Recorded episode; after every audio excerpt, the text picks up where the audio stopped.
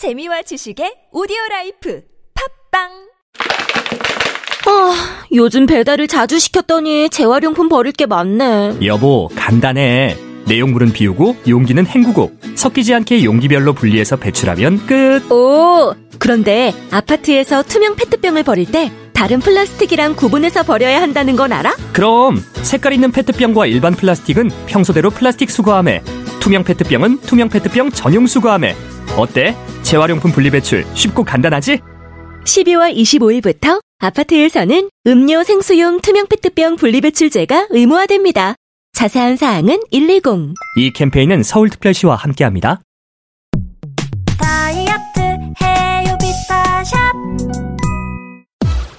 이놈의 뱃살 맞는 옷이 없네. 다이어트 해야 하는데 좀 간단한 방법 없을까? 다이어트 전용 그린 스무디로 하루 한두 끼만 맛있게 바꿔 드시면 끝. 1522-6648 또는 비타샵을 검색해 주세요. 다이어트 해요 비타샵 안녕하세요. 아나운서 정다은입니다. 깜짝 퀴즈.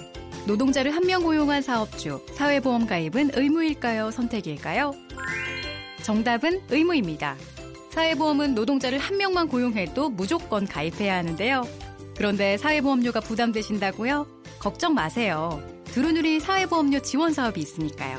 10명 미만 사업에 월 평균 보수 210만원 미만 노동자와 그 사업주에게 고용보험과 국민연금 보험료를 최대 90%까지 지원합니다. 두루누리로 혜택은 팍팍 누리고 부담은 확 내리세요. 이 캠페인은 고용노동부 보건복지부 근로복지공단 국민연금공단이 함께합니다. 굽은 어깨 바로 잡자 바디로직 거북목을 바로 잡자 바디로직 굽은 등도 바로 잡자 바디로직 상체를 바로 잡는 바디로직 탱크탑.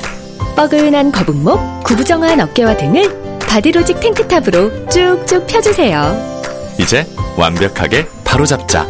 골반, 허리, 거북목까지. 검색창에 몸매 교정 바디로직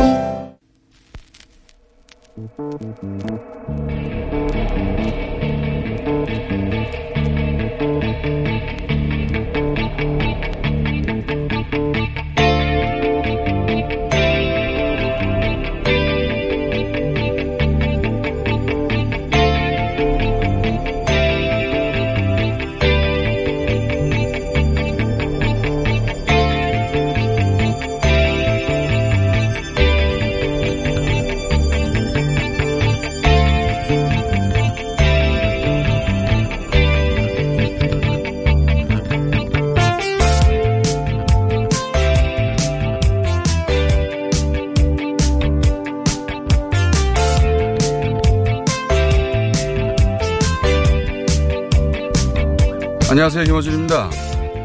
지난 일요일 청와대 앞에서 정광훈 목사는 예배를 열고 다음 예정된 토요 집회를 광고하며 이렇게 설교를 합니다. 이제 문재인 모가지 떼는 거 하나만 딱 남았습니다. 우리는 문재인을 반드시 쳐내기 위하여 이번 주 토요일 날 초대형 집회를 할 것입니다. 우리 하나님이 정강훈 목사가 하는 일을 지지하고 있다는 증거인 것입니다. 이번 토요일도 양사에 끼어서 눈치를 본다면 이제 나는 조중동에다가 여러분들의 이름을 다 공개를 할 것입니다. 선택하십시오. 하나님의 편에 설 것인가? 어떤 사람이 또 나한테 이상한 메시지 하나를 보내서 오늘 아침에 이제는 애국만 남고 복음은 없어졌습니다. 김밥이 옆구리 터진 소리 하지 마시오. 그따위 소리 하는 놈은 내가 용서하지 않을까? 애국과 복음은 분리할 수 없는 사건인 것입니다. 내가 이 셋째 하늘을 작년에 갔다 왔더니 그 많은 내용은 제가 앞으로 진행하면서 조금씩 말씀을 드리지만은 이제 사건 하나가 남았습니다. 문재인처럼만 쳐내면 됩니다. 문재인 언제 내려오는가 제가 예언합니다. 한 달 내려 내려옵니다. 한 달 내려 안 내려오면 못 견딥니다. 여기서 셋째 하늘을 갔다 왔다는 건 하나님을 직접 만났다는 소리입니다. 이 정광훈 목사 집회에 자유한국당 당대표, 원내대표, 전 현직 의원, 그리고 대권 주자들이 등장하죠.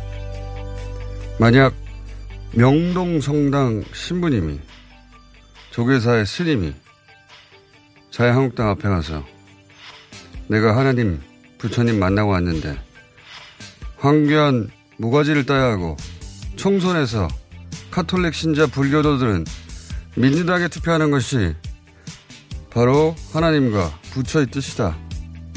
그리고 그 자리에 이해찬 대표, 이인영 대표 등장하고 자기 대권 주자들을 마이, 마이크를 잡는다면 그럼 언론이 가만히 있겠습니까? 상상할 수도 없는 상황이죠. 근데 이 정광원 목사 집회 현장은 왜 그냥 모든 언론이 두고 보는 겁니까? 도저히 납득할 수가 없다. 김원준 생각이었습니다.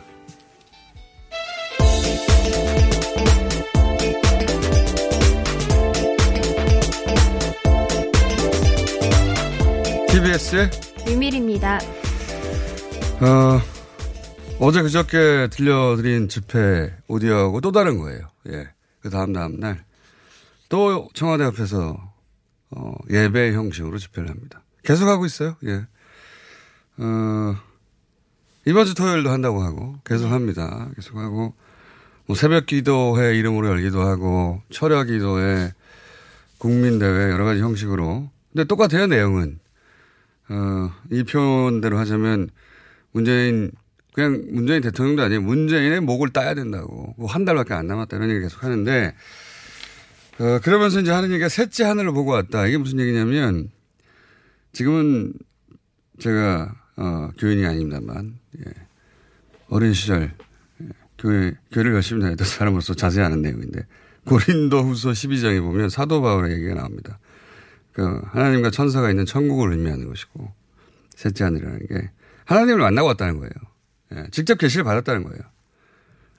그러면서 애국과 복음이 같은 거라고. 여기서 애국은 태극기 부대에서 계속 말하는 그 애국인데. 어, 그러니까 총선에서 이기고 대선에서 이기고 공수처법을 막고 이런 애국. 이게 복음이라는 겁니다. 복음. 예수님의 뜻, 하느님의 뜻이라는 거죠. 공수처법을 막는 게.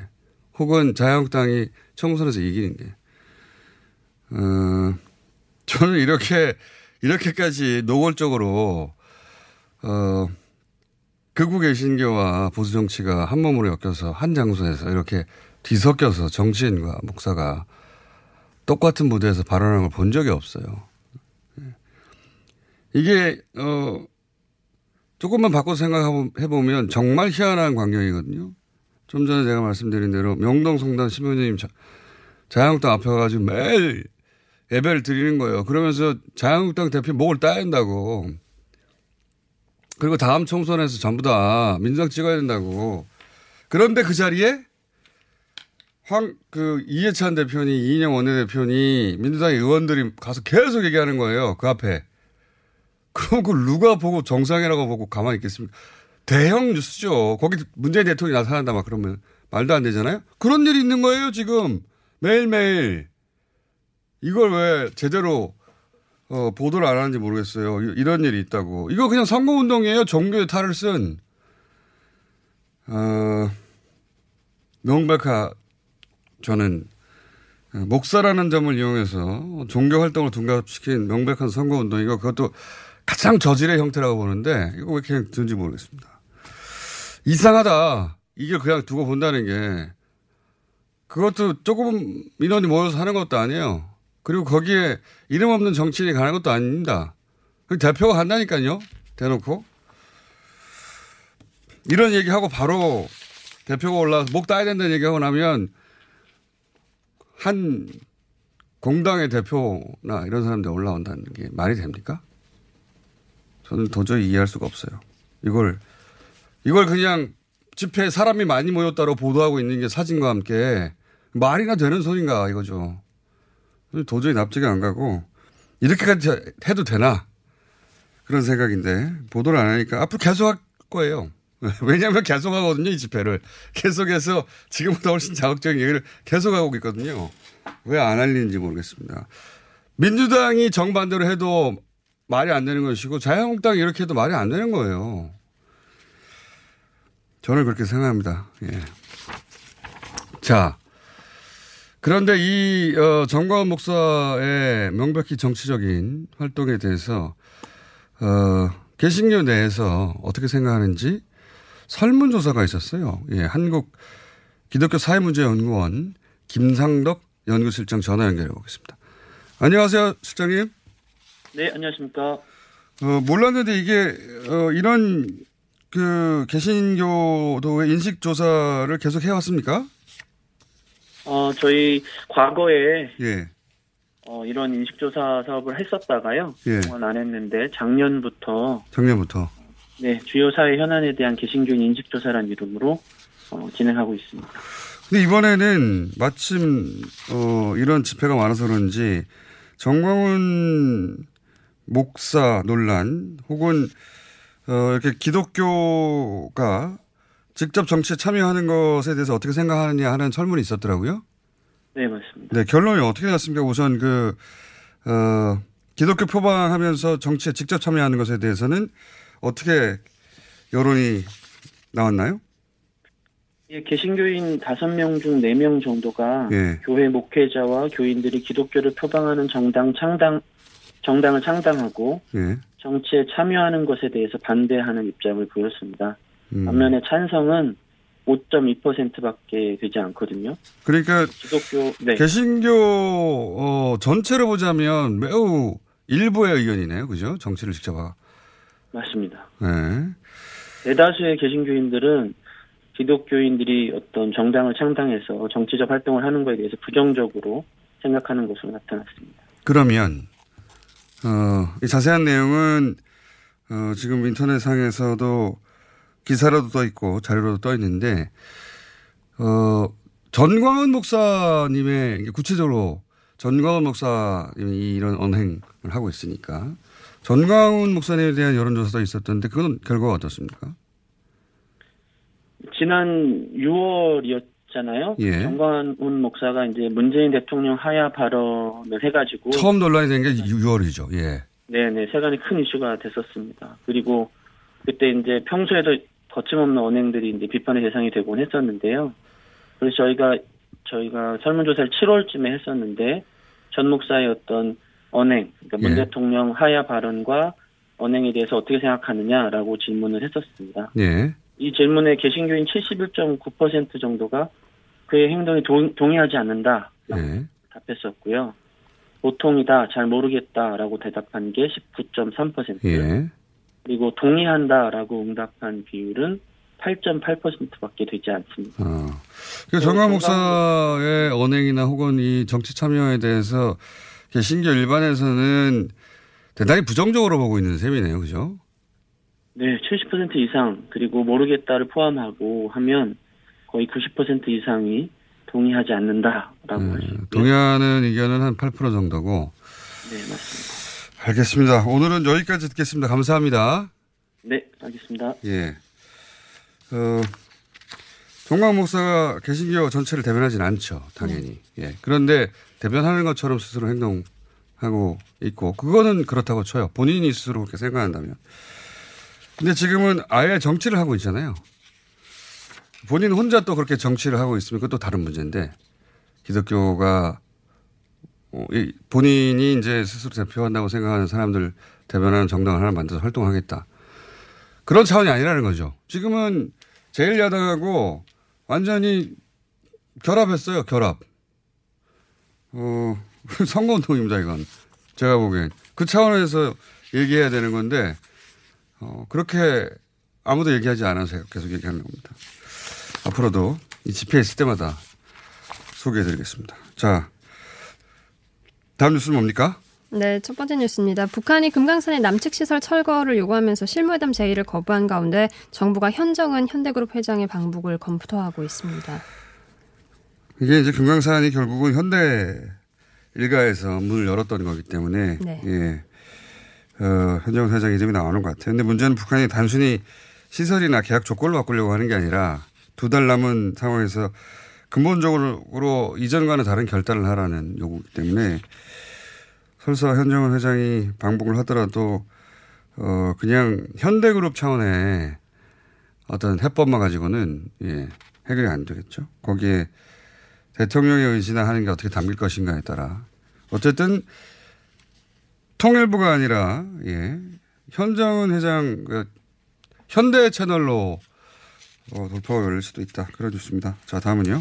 네, 자유한국당이 유튜브에 올렸던 문재인 대통령 조롱 영상을 대통령이 모친상을 당해 예우 차원에서 잠시 비공개했다고 밝혔습니다.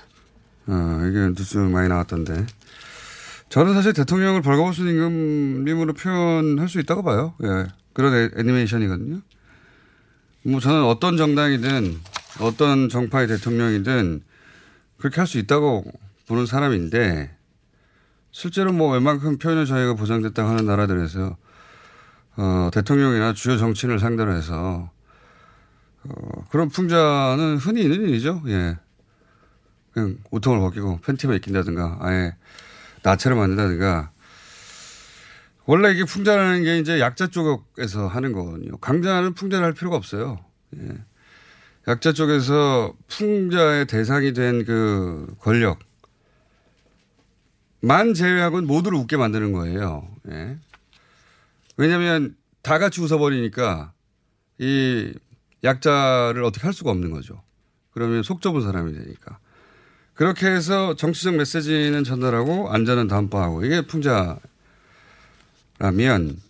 저는 애니메이션 봤는데 대통령 옷을 벗겨서 문제가 되는 게 아니라 아무도 웃게 만들지 못해서 문제였던 거예요.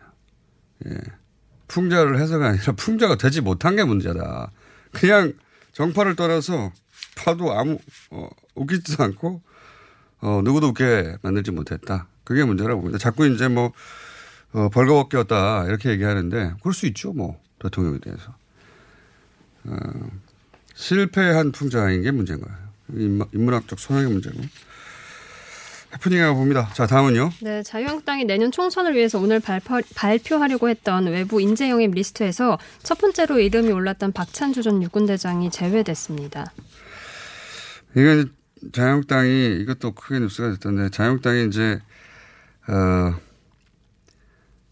내년을 위해서 준비한 프로젝트 영입 인사 1호가 하필이면 박찬주 전 육군 대장이라 어, 예전에 생각해보면 문재인 영입 1호 표창원 이런 식으로 어, 지난 총선이 시작됐거든요. 그거를 이제 자유한국당이 이제 먼저 치고 나가려고 했는데 어, 황교안 영입 1호라고. 네. 근데 이분이 하필이면 2년 전에 굉장히 크게 보도됐었죠. 공감병 갑질. 그 뉴스 많이 나왔지 않습니까? 그때? 네. 예. 어떤 갑질이 있었나요, 그때? 뭐, 전자팔찌 채워서 수시로 호출을 한다거나 아니면 뭐, 모가 따가지고 청으로 만들어라. 뭐 화분 제대로 관리 안 해서 뭐, 베란다에 감금시키기도 하고 뭐, 여러 가지가 네, 있었죠. 그렇죠. 예. 이게 이제, 그때는 크게 화제가 됐는데, 어, 지금은 가물가물 하실 텐데 기억이 지금 말씀하신 거 한 가지만 다시 구체적으로 얘기하자면, 대장이, 그리고 부인이, 특히 그 부인이, 어, 사병들, 부리는 거예요, 밤낮으로. 근데 자기 눈앞에 당장 오게 만들려고 하는데, 어, 그 가장 좋은 방법이 전자팔찌를 치우는 거죠. 그래서 전자팔찌로 울리면 바로 달려가야 되는 거예요. 사병이 그러니까 죄수처럼 살았던 거죠. 뭐 그런 예도 있었습니다. 그래서 이분을 영입하면 당연히 이런 논란이 다시 불거질 텐데 왜 영입 이르라고 했다가 이런 논란이 불거지자 그때서야 취소했는지 잘 이해가 안 가는 대목이긴 합니다만 그런 일이 있었다. 예. 그 총선이 시작됐다라고 보면 됩니다. 네. 예. 어느 쪽이든 영입 인사들 가지고 이제 논란이 계속 나올 거거든요. 그 총선이 시작됐다. 영입, 인재 영입이 시작됐다. 이렇게 보시면 될 거예요. 신호탄이다. 자, 다음은요. 법무부가 앞으로 오보를 낸 언론의 검찰청 출입을 막기로 했습니다. 피의 사실 공개 금지 규정을 강화하겠다면서 이 같은 조치를 음. 네, 포함시켰습니다. 이게 이제 소위 조국 사태 이후로 피의 사실 공표라든가 또 그 과정에서 언론의 오보라든가 이런 문제를 어떻게 어, 제도로서 막아볼 건가 하는 고민 속에 하나 나온 건데 5분의 언론사는 검찰 출입 제한하겠다. 뭐 언론사 입장에서는 오보의 기준이 뭐냐. 어, 또는 어, 언론의 취재 어, 활동을 위축시킨다. 이렇게 얘기할 수 있어요. 네. 언론사 입장에서는. 물론 그 관점만 있느냐. 그럼 언론사가 오보를 낼 때 어떻게 하란 말이냐. 대체. 우리가 다른 나라처럼 징벌적인 손해배상으로 뭐 어마어마한 액수를 물리는 것도 아니거든요. 예. 오버냈다고 해서 신문에 눈에 띄지도 않는 구석에다가 잠깐 내고 마는 게 단데 이 이야기를 저희가 따로 한번 다뤄보겠습니다. 큰 주제여서. 예. 지금 근데 보도되는 것은 언론사가 언론사의 불편을 보도하는 거라 이것이 문제가 많다는 보도밖에 없겠죠. 네. 대부분은 예, 논란이라고. 그냥 언론사가 불편해지니까. 언론사가 불편해져야 할 지점도 있어요. 예. 따로 한번 다뤄보기로 하고요. 자, 다음 하나 둘 정도 하면 끝날 것 같네요. 네, 일본 불매운 등으로 한국에 대한 일본 맥주의 9월 수출액이 한 달 만에 98.8% 감소했다고 일본 재무성이 어제 발표했습니다. 이건 우리가 미리 발표했던 거고요. 예. 그래서 한 어, 오- 600만 원치밖에 안 팔렸다. 네. 9월 달에. 그래서 이 저희도 한번 다뤘지 않습니까? 이거면 뭐 한 한 마켓에서 산거 네. 불과하다고. 그리고 또 빨리 끝나가지고 또 뉴스가 한두 개 더 할 수 있네요. 네, 그러면 어, 국내 하나 더 하겠습니다. 어, 조국 전 장관이 정경심 교수 계좌로 5천만 원을 송금한 기록을 검찰이 확보한 가운데 어, 송금한 ATM의 그 위치가 청와대 근처인 점에 주목하고 있다는 보도가 계속 나오고 있습니다. 이건 뭐 계속 나오고 있는데, 어, 이 건 관해서는 조국 전 장관이 본인이 직접 소환 대상이 되고 수사 대상이 된 상황이라 말을 전혀 않고 있는데, 어, 그러다 보니까 계속 검찰발 아닌 척 하면서 검찰발 보도만 계속 나와서 뭔가 대단한 비밀이 있는 것처럼 보도가 되는데, 제가 이제 두 달 이상 이미 조국 전 장관 측을 취재해서 이미 알고 있는 사안들을 기준으로 이 보도에 대해서 해설을 해보자면 아무도 해설 안 해주니까. 조국 전 장관 관련해서는 해설을 아무도 안 해줘요. 그냥 검찰발 몇 가지 조각 모아가지고, 어, 뭔가 대단한 문제가 있는 것처럼 보도만 하는데, 보도만 하는데, 조국 전 장관은 본인의 월급 계좌를 제외하고는 본인 명의로 된 건 다 부인이 자산 관리를 했다는 건 이미 오래전부터 얘기가 왔던 것이고, 이 계좌 역시 마찬가지로, 어, 제가 알고 있습니다. 근데 이제 굳이 은행을 찾아간 건 왜 찾아간 것이냐. 그러니까 이게 월급 계좌가 아닌 거예요. 그러니까 보통 뭐 그게 적금이거나 뭐 펀드거나 이런 식의 자산 어, 계좌였을 것이고 대부분 그랬다고 하니까 본인 월급 계좌가 아닌 본인 명의로 된 것은. 그러면 굳이 따로 입출금 어, 등록을 안 해뒀다면 어, 제가 알기로는 모바일 은행 앱을 안 쓰는 걸 알거든요. 예. 다른 사안 때문에 알게 된 거지만. 그러면 은행에 가야 되는 거예요. 당연히. 그, 온라인 입출금 등록이 안 됐다든가. 그것이 예를 들어서 어떤 펀드나 적금 계좌인데 끝났어요. 만료돼서 잠겨 있는 거예요. 그럼 가야 되죠. 거기로. 찾아요. 보낼 방법이 뭐 있습니까? 계좌를 닫고 찾았는데. 그게 만료돼서. 방법은 그냥 ATM에 보내는 거예요. 아주 심플한 추정도 어려운 상황도 아니에요. 그리고 이걸 그 범죄와 연결하는 게 정말 웃긴 것은 정말 범죄를 연결하려면 현금을 찾아요? 그, 그왜 다시 ATM으로 보냅니까? 은행 기록이 다 남는데. 현금을 찾아서 현금으로 가서 주면 되는 거지. 정말 숨기고 싶다면. ATM으로 보냈다는 게 기록이 안 남는 게 아니거든요. 예? 넣는 사람과 받는 사람이 다 드러- 드러나거든요. 그 계좌 이체를 안 했다고, 혹은 온라인 이체를 안 했다고 이상하다고 말하는 거예요. 기록은 다 남는데 뭐가 이상합니까? 범죄 수익을 얻기 위해서 뇌물로 받기 위해서 ATM에서 이체하지 않았냐? 여기서부터 웃기는 거예요. 코미디 같은 얘기예요. 그러려면 현금을 찾아서 현금으로 전달해야 되죠. 어딘가에. 기록을 또 다 남는데 이게 무슨 그걸로 연결합니까? 코미디 같은 기사인데 그걸 대단히 진지하게 봐라 범죄 정황이 있지 않냐 ATM을 사용했지 않냐 웃긴 소리입니다. 그렇게 연결하려면 그 돈을 인출한 다음에 그 돈이 사라졌다고 해야 되는 거예요. 액수도 안 맞고요 제가 알기로는. 이건 조국 정 장관에게 뇌물을 씌우기 위해서 언론 플레이 하는 겁니다. 그냥 무슨 ATM 이체가 대단한 범죄의 정황인 것처럼 얘기를 합니까? 기록을 남기지 말았어야 맞는 얘기지 그렇게 하려면. 밖에서 자꾸 빨리 끝내라고 그러는데 이런 얘기는 아무데도 안 하기 때문에 충분히 얘기를 해줘야 돼요. 또 합니까? 이런 바보 같은 이야기를. 자, 오늘 여기까지 하겠습니다. TBS의 류밀이었습니다.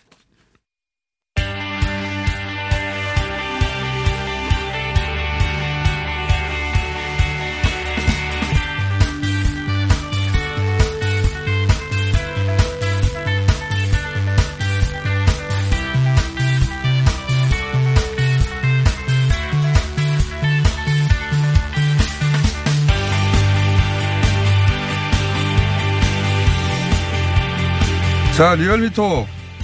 네, 김주환입니다. 빨리 하죠. 예. 어차피 숫자만 얘기하는 거니까. 네. 빨랑빨랑. 예, 3주째 오름세를 나타내며 40% 중반에서 후반으로 상승했습니다. 대통령 지지. 대통령 지지율이요. 예. 10월 5주차 주중 집계가 전 주간 집계 대비 2.8%포인트 상승한 48.5%가 나왔고요. 그에 비해 부정평가는 2.1%포인트 하락한 48.3%가 나왔습니다. 0.2%긴 하지만 오랜만에 긍부정이 역전됐네요. 예, 어제 그 수요일 일간 집계에서 는그 긍정이 49.2% 부정이 47.2%로 음. 상당 부분 상승했는데 이번 주중 조사가 상승을 이끌었던 그 핵심 지지층들이 뭐 중도층이랑 보수층이 약 한 일간 집계로 한 10% 포인트 이상 상승하면서 이번 알겠습니다. 예, 그러니까 상승을 이끌었습니다. 진보 지지층은 사실 계속 결집해 있었기 때문에 네. 거기에서 상승한 게 아니라 중도 보수층에서 예. 다소 대통령 네. 지지층이 돌아왔다. 그래서 살짝이지만 예, 한 주간 평균으로는 48.5 대 48.3으로 예. 공부정이 이건 뭐 오차 범위 안에 있어서 역전이라고 말하기도 적은 수치긴 하나. 하지만 긍정이 이제 어쨌든 상승세로 거. 네. 돌아서긴 하는 네. 것이다. 제가 예. 저번 주에 말씀드렸듯이 이렇게 변곡정들을 찍어보면 지금 회복기다. 회복기다. 네, 말씀드려. 예. 이거는 이게 뭐, 뭐 문재인 대통령 어머니 별세 뭐 애도 이런 분위기도 있지만 예. 이 조국 전 장관 이 사퇴하기 전에는 이제 조국 전국 때는 대통령의 행보가 그렇게 국민들로 하여금 인식이 덜된 모든 상황이었는데 뉴스가 다 빨려 예. 들어갔었죠. 예, 조국 전 장관 사퇴한 후에 뭐 민생 경제 통합 행보가 보이면서 이 중도층의 이제 결집을 이끌었고 그리고 제일 야당의 그런 논란들이 그 보수층을 그, 지- 그 뭐야 움직이는 그 옆에 있는 자유한국당이 사실 찬스였는데 그 찬스를 살리지 못했어요. 예, 네. 맞습니다. 여러 가지 어뭐 홍보 동영상이라든가 그러니까 그 하나 하나는 크지 않은데 네. 이런 게 연속되면서 좀 타격을 입은 것 같습니다. 예. 한국당 정당은 어떻습니까? 네, 정당 지지율 민주당 같은 경우는 0.7% 포인트 하락한 39.9%가 나왔습니다. 2주 동안 오름세를 멈추고 이제 소폭 하락한 건데요. 예, 한국당 같은 경우는 1.8% 포인트 하락한 30.4%.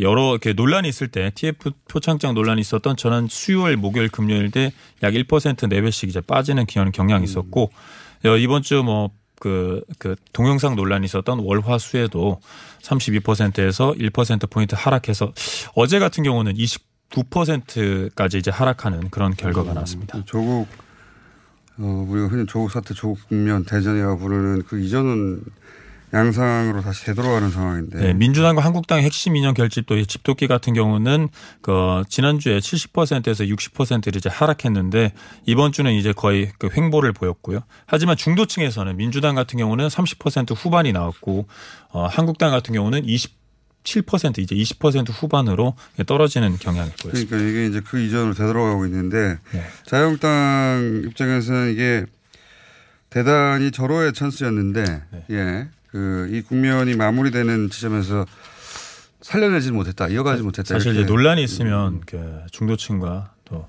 이탈하는 경향이 있기 때문에 그런 자유한국당이 제가 보기엔 좀 아니랬다고 봅니다. 사실 자유한국당이 뭔가를 해서 이, 어, 그런 지지율이 나타났던 게 아니라, 네. 어, 조국 전 장관 국면 때문에 그런 지지율이 형성된 것인데, 어, 그거를 자신들이 만들어낸 게 아니기 때문에 그 이후 굉장히 어, 눈에 띄는 적극적인 사람들이 박수를 받을 행보를 했었어야 하는 건데 그랬다면 아마 역전도 가능했을 거라고 봐요. 민주당과 어, 한국당의 역전도 가능했을 것 같은데 지금은 그 이전으로 되돌아가는 양상이 자꾸 지금 현재까지 지표상으로 그렇습니다. 네. 예. 예, 바른미래당은 1%포인트 하락한 4.4%, 소폭 내리면서 4%로 하락했고요. 예, 정의당 같은 경우는 5%대를 회복하면서 9월 2주차 이후 약 두 달 반 만에 바른미래당을 앞서서요. 0.7%포인트 상승한 5.5%가 나왔습니다. 예, 평화당은 0.2%포인트 상승한 1.9%, 예, 공화당이 다소 상승하면서 2%로 올라서서 0.8%포인트 상승한 2.1%입니다. 예, 무당층은 증가했습니다. 1.3%포인트 상승한 14%가 나왔습니다. 이번 주중조사는 TBS 의뢰로 리얼미터가 10월 28일부터 30일까지 4월 동안 전국 19세 이상 1,503명을 대상으로 유무선 전화 면접 자동답 혼용 방식을 실시했고 표본 오차는 95% 신뢰 수준의 플러스 마이너스 2.5%포인트, 응답률은 5.6%입니다. 자세한 사항은 리얼미터.net 또는 중앙선거여론조사심의위원회 홈페이지에서 확인하실 수 있습니다.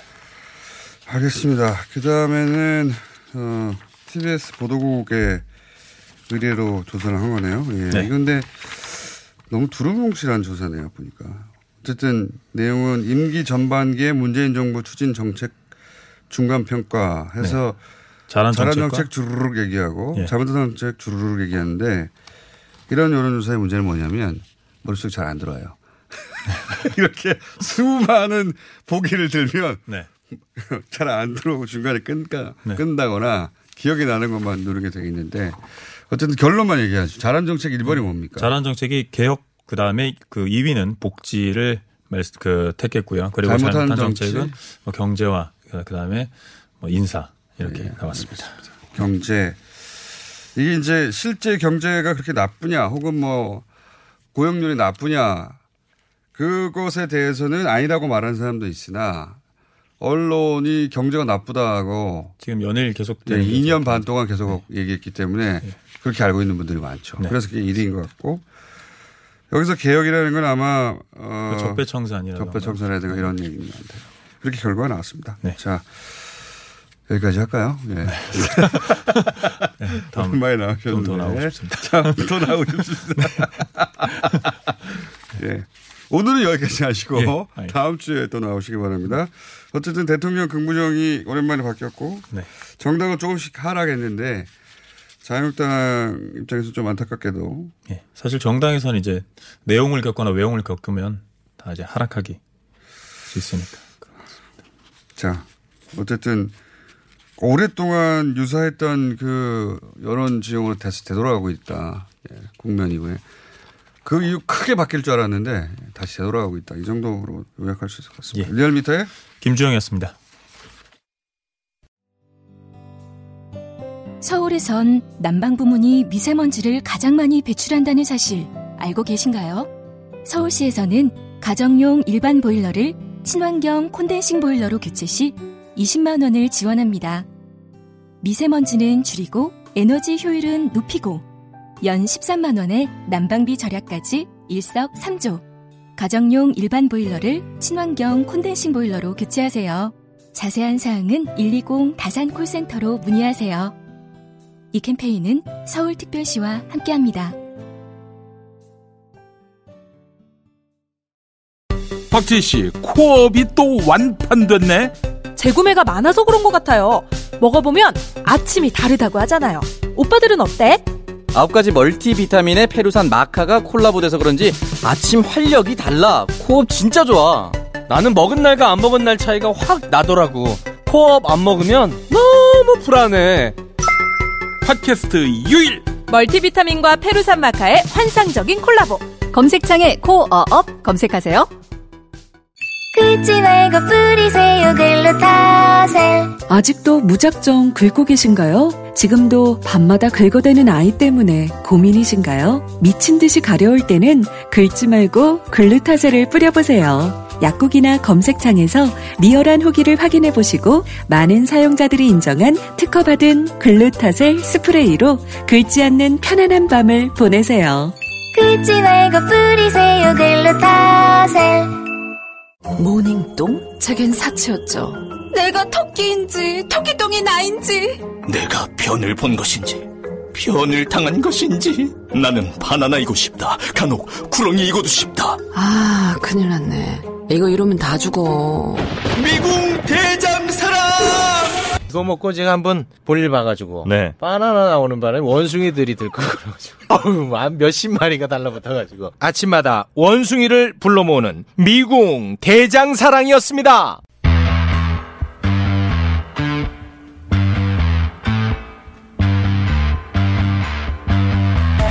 개헌 문건 연속으로 다루고 있습니다. 오늘도 나오셨습니다. 군 법무관 출신 김정미 변호사님. 네, 안녕하세요. 오늘 7분 내에 네. 해결하고 안 되는 거는 다음 주에 또 연결하겠습니다. 오늘 할 이야기는 어, 저희가 사실 한 번 쫙 모아가지고 어느 날 길게 얘기할 거예요. 근데 어, 이렇게 살라미로 일단 가보겠습니다. 오늘 할 이야기는 이제 타임라인 전체를 한번 보자. 작년에는 몰랐는데 올해는 알게 된 거. 타임라인 전체를 보자면 크게 두 가지 버전의 개헌 문건이 있습니다. 어디를 기점으로 하냐면 국회에서 탄핵 소추가 통과된 예. 고 12월을 기점으로 해서 그 이전의 버전과 그 이후의 버전 성격이 다른 두 가지 개헌 문건이 존재한다. 일단, 일단 이렇게 정리할 수 있죠? 예, 그렇습니다. 예. 2016년 10월, 2016년 10월은 어, 최순실 씨가 독일에서 돌아와서 검찰에 가고 체포되고 뭐 이런 과정이 벌어지던 그때예요. 예. 그러니까 이미 최순실 사태 한 가운데 있었던 시점입니다. 그때 만들어진 버전은 어, 그 본질적인 내용은 똑같아요. 뭐냐면 뭐 국회가 계엄을 해제하지 못하도록 막고 뭐 이런 건 들어 있는데 그 타겟이 북한입니다. 그죠? 예. 뭐 잠깐 설명해 주시면. 예, 그러니까 이제 북한의 급변 사태를 맞이해서 마, 어, 발생하면 남쪽에 계엄령을 선포한다. 예. 이런 특이한 계획을 짰던 것이죠. 북한의 급변 사태라는 것은 예. 김정은 위원장의 사망 같은. 예. 북- 김정은 위원장의 사망을 우리가 어떻게 압니까? 예, 그 미리 어, 예정할 수 있습니까? 근데 그걸 예정한 채 계엄 문건이 만들어졌어요. 예. 남쪽에 그것도. 남쪽에. 예. 그리고 북한에다가 공수부대를 투입한다. 그거는 저는 확인을 못 했는데요. 뭔가 예. 공수부대 얘기는 나왔던 것 같아요. 그게 예. 어디 지역인지는 모르겠는데 뭐 북한의 급변 사태가 났는데 서울에다 공수부대를 뿌릴 일은 없지 않겠습니까? 그러니까요. 예, 그런 이야기들입니다. 그러니까 이게 어제 이제 말씀하셨듯이 이게 전쟁도 불사하겠다는 예. 전쟁이 일어나게 되겠죠. 그렇게 되면 뭐 일어나게 네, 되겠죠. 뻔한. 얘기죠.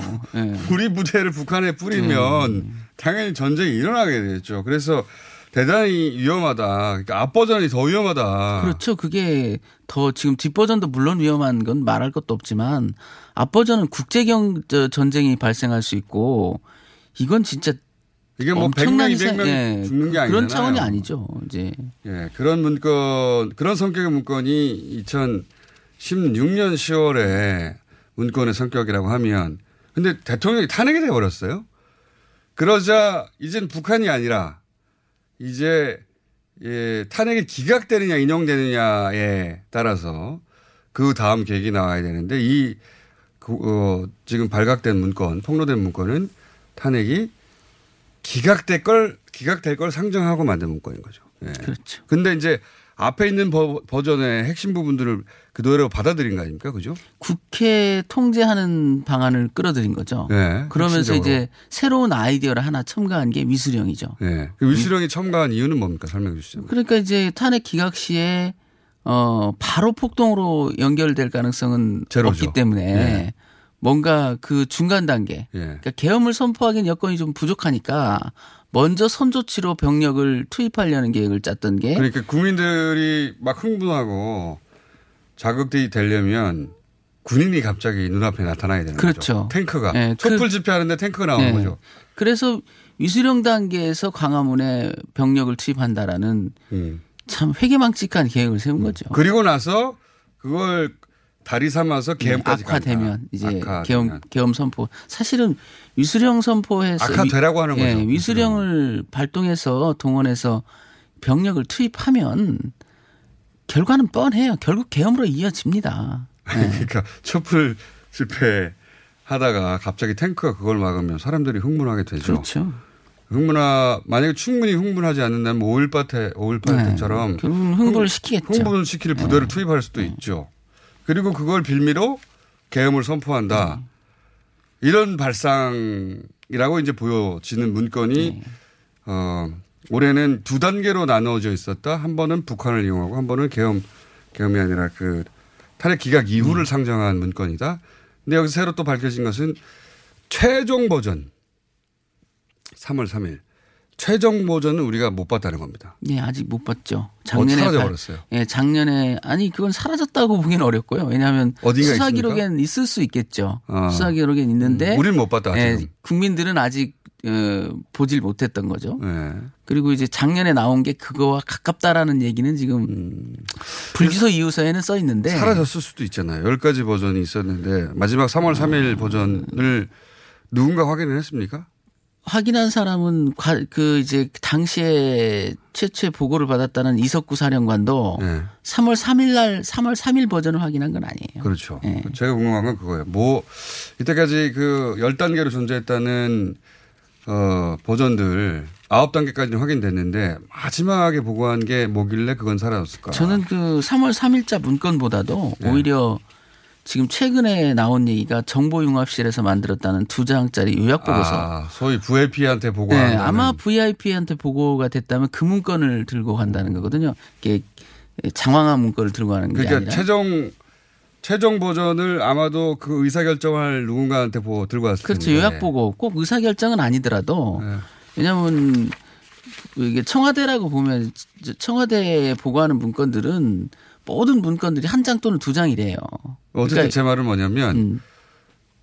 이 기각 씨의 계엄 위수령을 포함한 계엄 계획을 두 장으로 압축하여 누군가 봤을 거 아닙니까? 그렇죠. 그러니까 그걸 그냥 행정관이 보고 말았을까요? 행방이 묘연하다. 심지어 만들어졌다는 말도 있고 뭐 아니라는 말도 있고 그건 정말 검찰이 좀 확인해 줘야 되지 않을까. 지금 지금까지 나온 얘기들은 뭐 여러 관계자들을 통해서 나온 얘기인데 그걸 조- 종합한 겁니다. 예. 오늘. 근데 이제 이 정보융합실 얘기는 최근에 한 1년 동안 전혀 없던 얘기거든요. 그 마지막에 3월 3일 플러스 두 장짜리가 그렇죠. 예, 예. 만들어졌다는- 실제로 어떻게 할 것인가가 들어가 있는 그 그게 이제 이렇게 하겠습니다. 네, 그두 장짜리 요약 보고서에는 분명히 어디에 보고하는 보고선이 있거든요. 네. 근데 이제 지금 군 관계자들 얘기로는 정보 융합실도 압수수색을 했는데 네. 그 문건을 확보하지 못했다는 말이 있거든요. 근데 어. 갑자기 최근에 두 장짜리 요약 보고서가 만들어졌다더라. 아, 자, 그런 알겠습니다. 얘기가 나오고 오늘 있습니다. 여기까지 하겠습니다. 그러니까 어, 다음 주에 한번 종합해 가지고 종합판 저희가 다시 한번 어, 하겠습니다. 근데 뭐가 새로 나왔느냐 제대로 지금 언론 보도를 통해 전달이 안 되는 것 같아서 요약 보도를 하는 건데 요약을 하는 건데 2016년 버전, 2017년 버전이 있다. 그 가름 어, 그 가름은 탄핵이 되면서 그 이전에 근데 북한을 이용하려고 했던 걸로 보인다. 그 이유는 탄핵 이후에 소요 사태를 빌미로 계엄을 선포하고 정권을 연장하려고 했던 의도로 보인다. 여기까지 일단 하겠습니다. 김정민 변호사였습니다. 감사합니다. 감사합니다.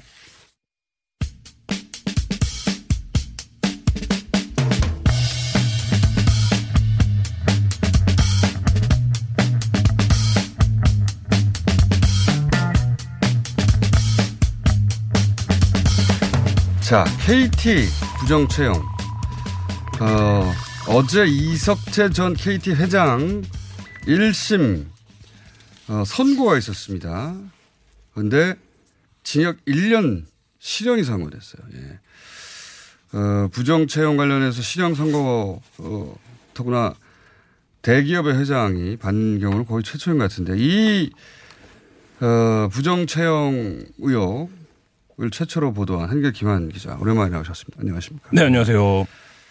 자, 거의 혼자 해냈다라고 일단 거의 혼자 네. 해냈다. 이게 출발이 기억나실지 모르겠는데 김성태 전 의원이 박원순 시장 예. 어, 그러니까 서울시 산하기관에서 그 친인척들을 그렇게 어, 마구 뭐랄까 친척들 봐주면서 채용 비리가 있다. 그두 가지였는데요. 교통공사에서 이제 대통령 공학상으로 정규 비정규직들을 정규직 네. 전환시키는데 그 과정에서 네, 그 과정에서 이제 그게 규정 노조를 채용한다, 무임승차 시킨다. 규정 노조 그리고 가족들. 네, 그리고 일부 가족들이 있다. 뭐 이렇게 주장을 하면서 당시 이제 국감도 파행으로 이끌고 원내대표 시절에 네. 이런 과정들을 봤었는데 그때 크게 활약한 내용입니다 이게. 그렇죠. 예. 그래서 그 박원순 시장을 굉장히 곤혹스럽게 만들고 근데 박원순 시장의 감사 결과가 나왔는데 친인척 비리는 나오지 않았어요. 그렇죠. 그렇게 그렇게 끝났고 본 거꾸로 그게 부메랑에 대해서 본인에게 되돌아와 버렸다. 그게 이제 특이한 사건입니다 이거. 네, 그래서 저희가 그 이제 김성태 의원이 그걸 했을 때 한겨레가 이전에 그, 그 비정규직들이 정규직 되는 과정들에서 얼마나 많은 어려움과 혐오를 겪는지를 취재를 했던 적이 있었습니다. 그래서 예. 아, 이 상황은 좀 아니다라는 생각이 들어서 이제 김성태 의원 딸이 KT에 낙하산으로 다니고 있다라는 이제 소문을 추적을 소문은 있었어요. 네네 하기 네. 시작했던 거죠. 그게 이제 딱 작년 요맘때쯤이었던 것 같은데. 전면적으로 부인했죠. 그때 뭐 저희 첫 보도가 나가고 나서는 뭐 신문을 흔들면서 정치 공작이다. 정, 예. 그 결탁된, 그러니까 정권과 결탁된 어떤 음모다. 이렇게 주장을 하면서. 홍보를 뭐 많이 하셨고 예, 그랬던 적. 있었죠. 근데 이제 재판 과정에서 밝혀진 구체적인 내용은 어떤 겁니까? 그러니까 일단 김성태 의원 딸의 KT 채용은 두 단계로 나눠지는데요. 2011년부터는 계약직으로 일을 했고, 네. 그다음에 2012년 하반기 정규직 공채 합격했다. 이게 네. 이제 KT의 전산에 남아 있던 내용이었습니다. 네. 근데 이 과정이 모두 다 문제가 있다라는 게 어제 재판의 이제 결과인데요. 간단 요약하면 어떤 네. 겁니까? 계약직 채용 당시에는 아무런 이제 그 채용 공고라든지 이런 게 없는 상태에서 공고도 없는데 어떻게 알았느냐? 네. 왜? 그래서 어떻게 그 알았답니까? 이력서를 받아와서 이제 전달을 해서 그 채용을 하게 된 거고요. 그래서 저희가 그 공고가 없는데 어떻게 의- 그 김성태 의원 쪽에서 알았죠? 어, 그 부분은 그러니까 이제 이게 청탁 이라고 이제 표현을 하는 아 공고가 있었던 게 아니라 네. 공고가 아니라 이그 채용을 시켜달라는 청탁으로 인해서 그렇죠. 그래서 이력서를 전달받고 윗선에서 이력서를 아래로 주면서 무조건 채용을 해라. 아 그러니까 여러 사람을 채용하려고 네네. 했던 게 아니라 그냥 네, 한 명만 그때 뽑혔죠. 한 명만 뽑혔 예.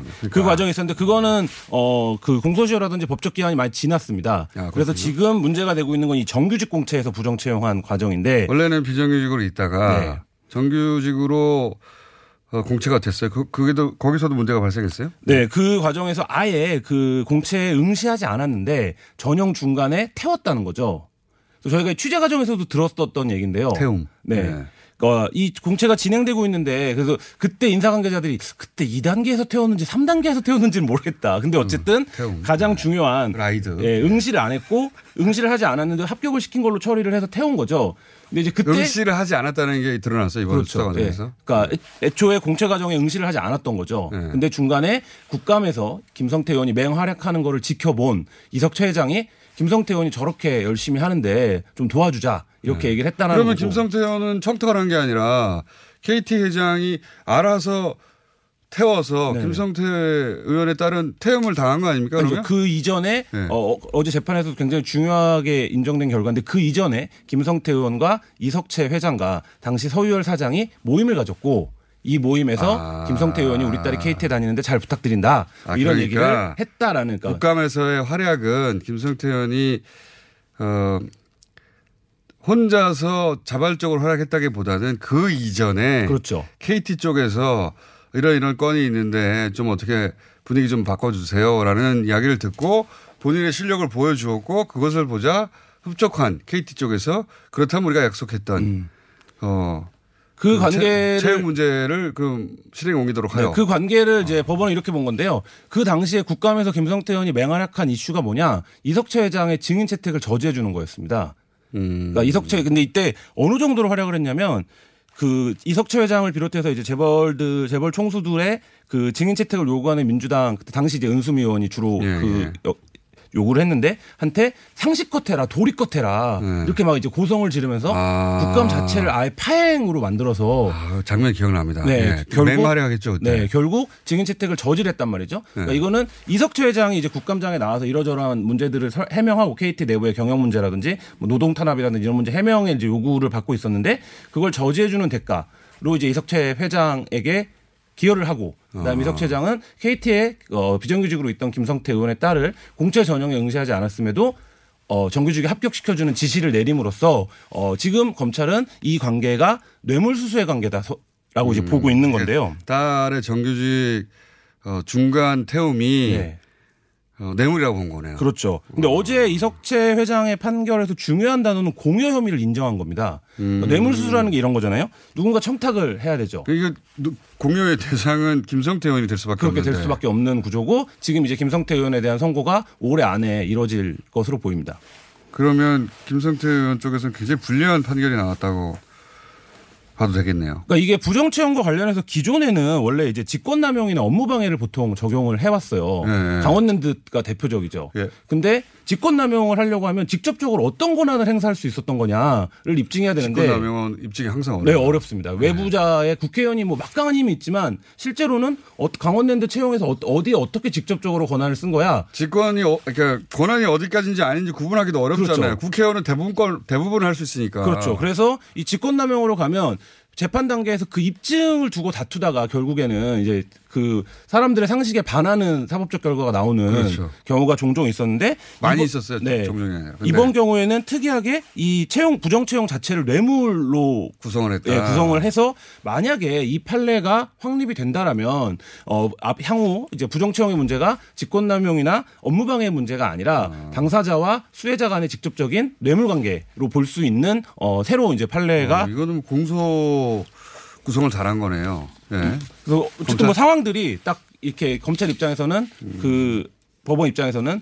어 증인 채택을 저지해주고 그 대가로 어 전혀 말이 안 되는. 그러니까 저희가 이거를 처음 취재하고 김성태 의원 측에서 언론중재위를 걸었었는데 그때 김성태 의원 측 대리인이 뭐라고 얘기했냐면 공채 전형의 전사는 다 남아 있는 거 아니냐. 근데 이 전산에 상에 합격을 했다는데 KT가 어떻게 부정이 있을 수 있다는 거냐라고 했을 때 저희가 그 공채 전형 전산이 그 태우라고 해서 태웠다라는 당시 진술을 갖고 있었어요. 당사자의 아. 진술을. 근데 취재원 보호 때문에 밝히진 않았고 그게 그 조작됐을 수 있다 이렇게 얘기를 하니까 당시에는 중재위원들도 약간 그 전산이 조작됐다고 이런 이제 표정을 약간 줬었는데 지금 재판을 보면 전산이 조작됐다라는 게 이제 밝혀진 거죠. 그렇군요. 중간에 태운 게 확실히 네, 그렇죠.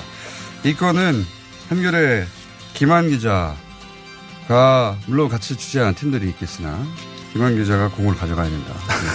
네. 그리고 새로운 판례를 확립하는 사건을 만들어 낸 것과 마찬가지다. 한겨레 김한 기자였습니다. 감사합니다.